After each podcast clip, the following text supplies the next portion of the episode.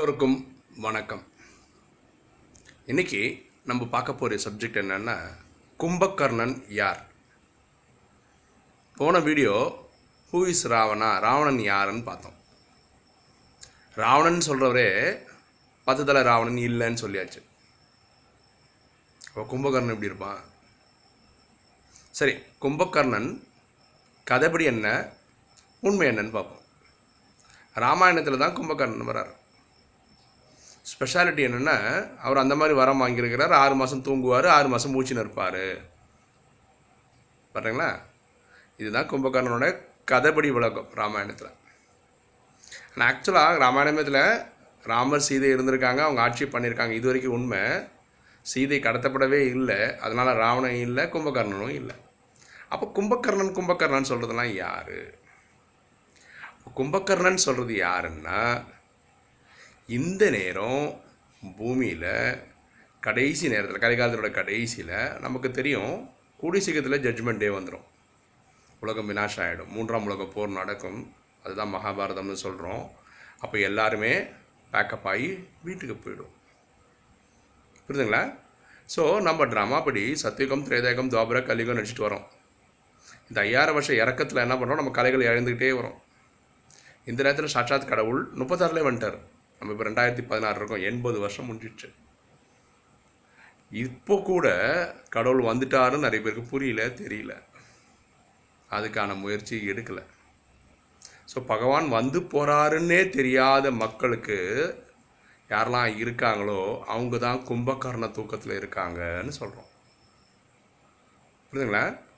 So இது புரிஞ்சிக்க வேண்டிய விஷயம். எனக்கு ஒரு வாட்ஸ்அப் மெசேஜ் வந்தது கொஞ்ச நாளுக்கு முன்னாடி.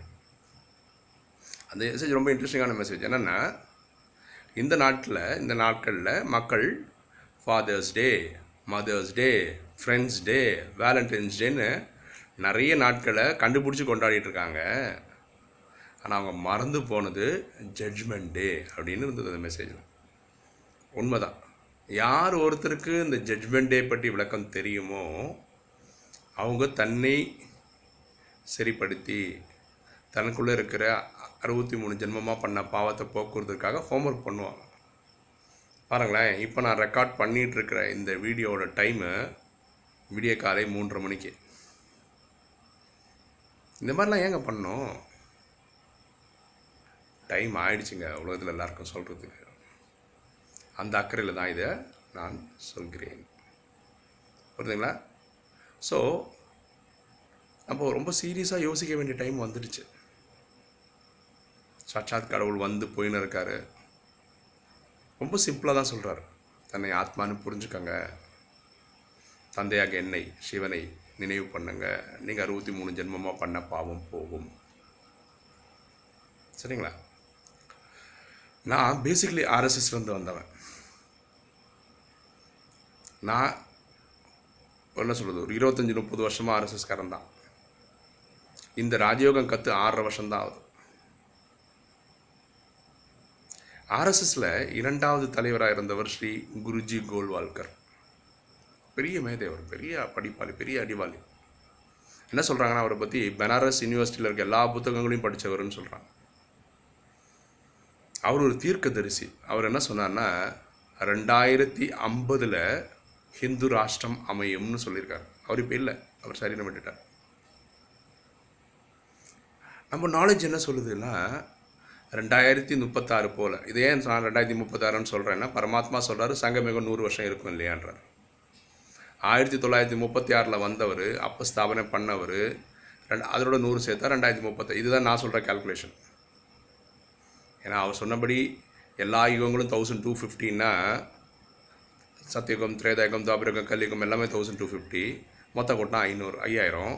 இந்த கலிகாலத்திலேயே ஒரு பகுதி டைம் வந்து அது உலகத்தில் இருக்கவங்களுக்கெல்லாம் கலிகாலம் நடந்துனுக்குது. சில பேருக்கு அது சங்கமிகம்னு நடந்துனுக்குது. இந்த நூறு வருஷம். அந்த நூறு வருஷத்துலேயும் எண்பது வருஷம் முடிஞ்சு போச்சு. அப்போ ரெண்டாயிரத்தி முப்பத்தி ஆறு முடிஞ்சால் எல்லாரையும் பகவான் வீட்டுக்கு கூட்டிகிட்டு போய் தான் ஜட்ஜ்மெண்ட் அது என்னோட வேற ஒரு வீடியோ பார்த்தீங்கன்னா உங்களுக்கு தெரியும். ஏற்கனவே போட்டாச்சு. கிருஷ்ணர் குழந்தையா வந்து இங்கே இருக்க இந்திய டெல்லியில் ஒரு பெரிய பணக்காரருக்கு குழந்தையா வந்து பிறப்பார். ரெண்டு மூணு வருஷத்துக்கு அப்புறம் ராதை வேற ஒரு ராஜாவுக்கு குழந்தைய பிறப்பாங்க. இவங்க வளருவாங்க.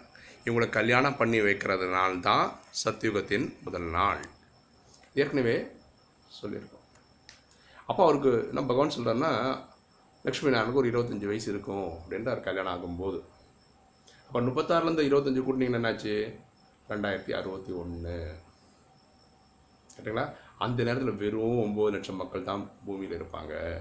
அதான் சத்தியகுத்தின் முதல் நாள். வேறு தர்மத்தை சேர்ந்தவங்க இருக்கவே மாட்டாங்க. எல்லாரும் பேக்கப் தான். எல்லோரும் எங்கே இருப்பாங்க? சாந்தி தாமத்தில் இருப்பாங்க. இந்த ஒம்பது லட்சம் பேரும் பத்திரமாத்து தங்கும். புரியுதுங்களா? இப்படிப்பட்ட ஒரு காலகட்டம் வரப்போ அப்போ இதுதான் குருஜி கோல்வால்கரும் சொல்லியிருக்கிறார். ரெண்டாயிரத்தி ஐம்பதுல ஹிந்து ராஷ்டிரம். ஹிந்து ராஷ்டிரம்ன்றாரு. அது ஹிந்து ராஷ்டிரம் இருக்காது பேர் சனாதன தர்மம்னு இருக்கும். ஹிந்துன்ற பேச்சே துவாபரிகத்துக்கு அப்புறம் தான் வந்தது. சரி இவங்களாம் தீர்க்கதரிசிகள் கண்டுபிடிச்சிட்டாங்க இதுக்கே நான் இந்த வீடியோவில் சொல்கிறேன் குருஜி பற்றியெல்லாம் நான் போடுற எல்லா வீடியோவும் ஆர்எஸ்எஸ்காரங்களும் பார்க்குறாங்க அவங்க ஒவ்வொருத்தரும் தன் உடல் மனம் பொருள் ஆவி எல்லாத்தையும் இந்த தாய் நாட்டுக்காகவே அர்ப்பணிக்கிறோம் நிறைய பேர் பிரச்சாரகர்கள் வந்திருக்காங்க. பிரச்சாரக்கன்னா என்னென்னா தன் வாழ்க்கையை நாட்டுக்காக கொடுக்குறவங்க இருக்காங்க. இவ்வளோ கொடுத்து என்னங்க யூஸு அதை அனுபவிக்கணும் இல்லைங்க. ஜீவன் முக்தி சரீரத்தில் அனுபவிக்கிறது. எங்கே அனுபவிக்கிறோம்னா சொர்க்கத்தை சத்தியுகத்திலையும் திரேதாயுகத்திலையும் அனுபவிக்கிறோம். ரெண்டாயிரத்து ஐநூறு வருஷத்துக்கு அனுபவிக்கிறோம். எல்லாம் இந்த நாட்டுக்காக உடல் மனம் பொருள் ஆவியெல்லாம் கொடுக்கறது மட்டும் பண்ணிவிட்டு அதை அனுபவிக்காமல் துவாபரகத்துக்கு அப்புறம் வரதில்லை என்னங்க புண்ணியம்?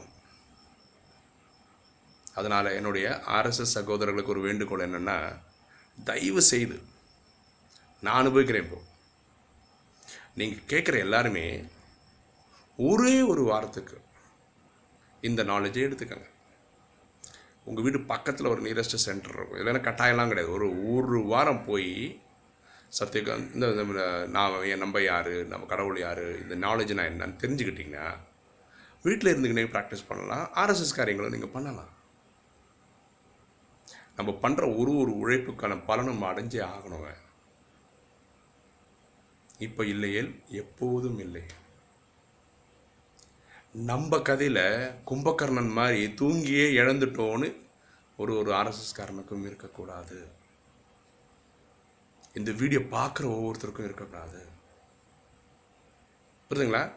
ஸோ ஏன் நம்ம நம்மளோட ரைட்டுங்க அது? பாரதத்துக்காக இப்படி உழைச்சிருக்கிறோம். இந்த கதையே ஐயாயிரம் வருஷமே பாரதத்தோட எழுச்சியும் பாரதத்தோட வீழ்ச்சியும் தான். இந்த பாரதத்தோட எழுச்சிக்காக பாராடுற பாராட பாரா போராடுற ஒவ்வொருத்தருக்கும் ஒர்க் பண்ணுற ஒவ்வொருத்தருக்கும் சொர்க்கம் கிடைச்சாகணும். அது அவங்க பர்த் ரைட்டு புரியுதுங்களா? நானும் கும்பகர்ணம் மாதிரி தூங்கிட்டேன் கண்டுக்காமல் விட்டுட்டேன் அப்படின்னு எந்த ஒரு ஆத்மாவுக்கும் இந்த எக்ஸ்பெஷலி இந்த வீடியோ கேட்குறவங்களுக்கு இருக்கக்கூடாது. புரியுதுங்களா? ஸோ கும்பகர்ணன்றது அப்படி ஒரு சம்பவம் கிடையவே கிடையாது. ஆறு மாதம் தூங்குறவன் ஆறு மாதம் முடிச்சுட்டு இருக்கவன் யாரும் கிடையவே கிடையாது உலகத்தில். இன்னைக்கு நேரத்தில் நல்ல விஷயங்கள் சொல்கிறதுக்கு வந்து பகவான் வந்துட்டாருன்னு புரிஞ்சிக்கக்கூடிய சக்தி கூட இல்லாதவங்கள தான் கும்பகர்ணன்னு சொல்கிறோம் புரிஞ்சுதுங்களா? கும்பகர்ணன் யாருன்னு? இந்த வீடியோ உங்களுக்கு பிடிச்சிருக்குன்னு நினைக்கிறேன். பிடிச்சிருந்தால் லைக் பண்ணுங்கள் சப்ஸ்கிரைப் பண்ணுங்கள் கமெண்ட் போடுங்க உங்கள் ஃப்ரெண்ட்ஸுக்கெல்லாம் ஷேர் பண்ணுங்கள் தேங்க்யூ